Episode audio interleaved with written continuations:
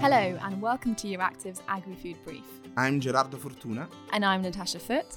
and here's your weekly update on all things agriculture and food in the EU from Euractiv's AgriFood team. For our top story this week, once again, Commission President Ursula von der Leyen has come under fire for having apparently forgotten farming in her maiden State of the Union speech this week, and in doing so, neglected a key player in the Commission's vision for a greener future. Agriculture warranted only one passing mention in the hour and a half speech. And the Commission chief has already come under fire for not mentioning the farming sector in her first address to the European Parliament plenary in Strasbourg last year. With the focus of her speech on the willingness to scale up the EU's ambition for reaching the climate neutrality goals by 2050, von der Leyen placed a new emphasis on the Green Deal architecture, which she herself once labelled as Europe's man on the moon moment. This included proposing an increase in the 2030 target for emission reduction from 40% to 55%, and vowing that all climate and energy legislation will be revised to make it fit for the new target. But agriculture's role in the EU's green equation is often overshadowed by other environmental aspects, leaving farming on the dark side of the moon moment. To make this vision a reality, the new climate law indicates that farmers and foresters must be incentivized to store more carbon on their land, including via a robust carbon removal certification scheme. But Pekka Pesonen, the Secretary General of Farmers Association Copa Cogeca, has previously warned that this drive for carbon neutrality needs sustainable financing in parallel with constant innovation of production tools and methods. So, one way this could be achieved is via the use of carbon credits. And in this way, farmers could be offered these credits in return for sequestering carbon, for example, via tree growth or soil health improvements, which can then be sold to buyers as voluntary offsets for their emissions. And this is something that Liberal MEP Asger Christensen, who was the rapporteur on the opinion of the climate law in the European Parliament's Agriculture Committee, advocates for.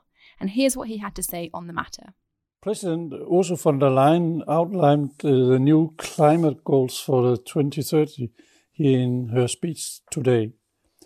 But von der Leyen did not talk a lot about agriculture. That is a big mistake. Agriculture is central in the green transition. As a member of the Agriculture Committee, I know how important it is. Last week, my proposal for the EU's climate law received a majority in the committee. I focus on the negative emissions as a big part of the green solution. Agriculture can deliver negative emissions. It is very important to help farmers to contribute to the climate goals. The Agriculture Committee call on the Commission to look at the possibility of the separate trading market for negative emissions. A ton of carbon removed from the atmosphere should be priced differently. It is an important measure, and I think it will be benefit climate and provide great uh, climate finance. I also propose that the Commission should establish this, a third-party certification schemes for climate efficient production. This will boost the green transition in agriculture and will show the European citizen if the products they buy are produced with a low carbon footprint. The foundation of my proposal will be a WTO compliant carbon border adjustment mechanism that will ensure that all products lives up to the same standard. And from emissions, we move to the main EU subsidies program. Talks are ongoing uh, on the reform of common agricultural policy, and two aspects were highlighted this week. A quite interesting one was one of our favorite topics, actually, alternative meat denomination. How long we've been following this dossier, Tash? Oh, we go way back. So here's a quick recap. Uh, we're talking about trade rules for all agriculture products marketed in Europe under the so-called Common Market Organizations, and the final plenary vote is expected in October, together with the other pieces of legislation that form the Common Agricultural Policy. So in 2019, the European Parliament proposed an amendment that reserved meat-related terms exclusively for edible parts of the animals which means that veggie or vegan products can no longer be sold under the terms steak, uh, sausage, uh, burger, similar to what happened already with the plant based products like soya and tofu, which cannot be labeled by the dairy type names after a new court ruling in 2017. Um, technical meetings are ongoing, and a new amendment was proposed by uh, the Parliament's rapporteur on the file the French MEP Eric Andrieu from the Socialist Group. And if approved, the proposed amendment would soften the Parliament's stance on the issue, as it would offer some potential for derogations for the general ban on meatish names for veg and vegan products that the MEPs pushed for in 2019. Such derogations could be granted when the exact nature of the foodstuff is clear from traditional usage and when the designations are clearly used to describe a characteristic quality of the foodstuff. In a nutshell, the Parliament is asking the Commission to enter the veggie burger battle, but shifting the burden of bringing more clarity to the EU executive. So the Commission is asked to put forward this secondary legislation, although it should follow the general principle that meat sales denomination may not be used for any product other than meat. Some kind of derogations could be granted, and the European livestock sector did not like the way Parliament is backpedaling from its initial stricter stance in an open letter published last week, six meat associations asked the lawmakers to defend the original amendment as adopted in April 2019 and not to accept any compromise on these.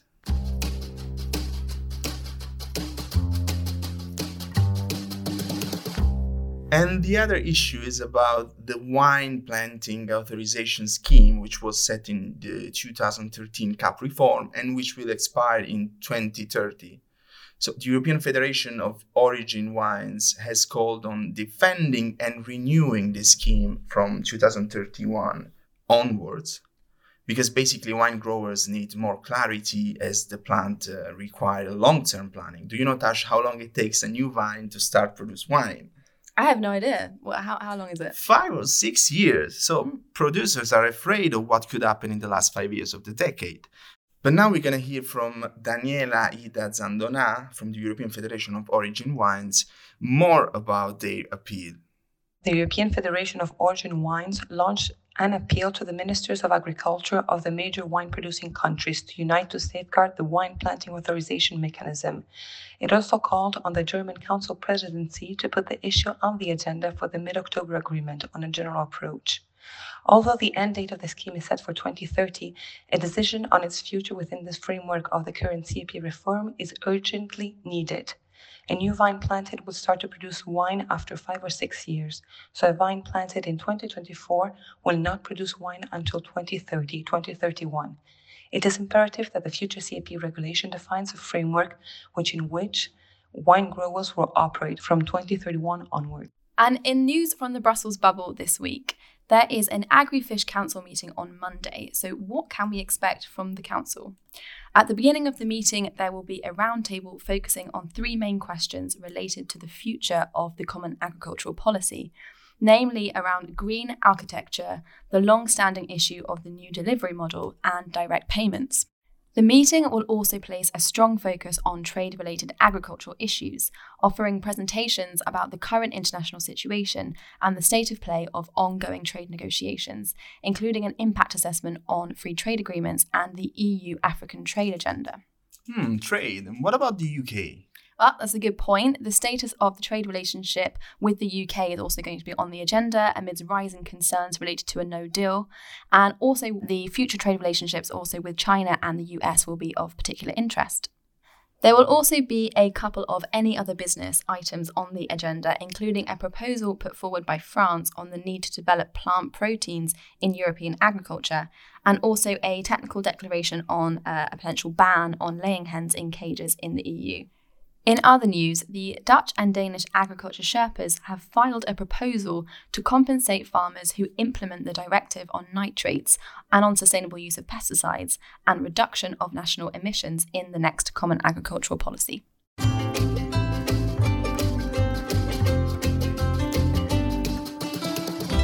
And now for the agri food news from the capitals this week, starting with Ireland where the president of the Irish Farmers Association has criticized von der Leyen's State of the Union speech, saying her comments about Brexit were chilling for Irish farmers and showed lack of support for Irish citizens and the farming sector. In France, the Ministries of Ecological Transition, Economy and Agriculture, together with the Ecological Transition Agency, launched a call for applications to develop a label that will inform consumers about the environmental impact of food this experiment is due to end in the autumn of 2021. Northern Ireland Environment Minister Edwin Poots has said that the UK government will be paying for work to expand post Brexit control points at local ports, which are currently used for checks on agri food products and animals. Carrying out the work on the facilities is seen as a crucial part of the preparations for the regulatory checks required in the UK and the EU's controversial Brexit protocol. Belgium's increased use of pesticides and mechanical ploughing in agriculture has caused over 60% of bird life to disappear in the last 30 years, according to a new report by the WWF. The lower house of the parliament of the Czech Republic has banned cages for laying hens from 2027 and also outlined a commitment of Czech policymakers to push for an EU level ban. The new ban will cover cages for both laying hens and laying breeders. So, upcoming events this week includes on the 21st of September, there is the next AgriFish meeting where they will discuss elements of the reform on the Common Agricultural Policy and also trade related issues in the agricultural sector. Also, on the 21st of September, there is the third International Bioeconomy Congress, and this year's Congress is entitled The Contribution of Bioeconomy to the Green Deal, where they will discuss how innovative products and processes can contribute to the mitigation of climate change and other sustainable development goals. On the 23rd of September, there is an online event with Wolfgang Burtscher, Director General of DG Agri, as part of a series of discussions entitled Talking Europe. On the 24th of September, there is a webinar on crop protection and studies on the future of agriculture in Europe, which will bring together European researchers working on the futures of agriculture, on crop health and crop protection. On the 24th of September as well, there is also Politico's Agriculture and Food Summit 2020, where they will explore the new political reforms and innovative technologies that have the potential to help shape Europe's agricultural and food industry into a greener, more innovative, and globally competitive sector. So that's all from us this week. This week, the AgriFood podcast was produced by Euractiv's AgriFood team, Gerardo Fortuna and Natasha Foote, with technical support from Evi Chiori. Be sure to subscribe to our newsletter so you don't miss the latest agricultural news from the EU. I'm Gerardo Fortuna. And I'm Natasha Foote. Thanks for listening. And, and see, see, you next week. week.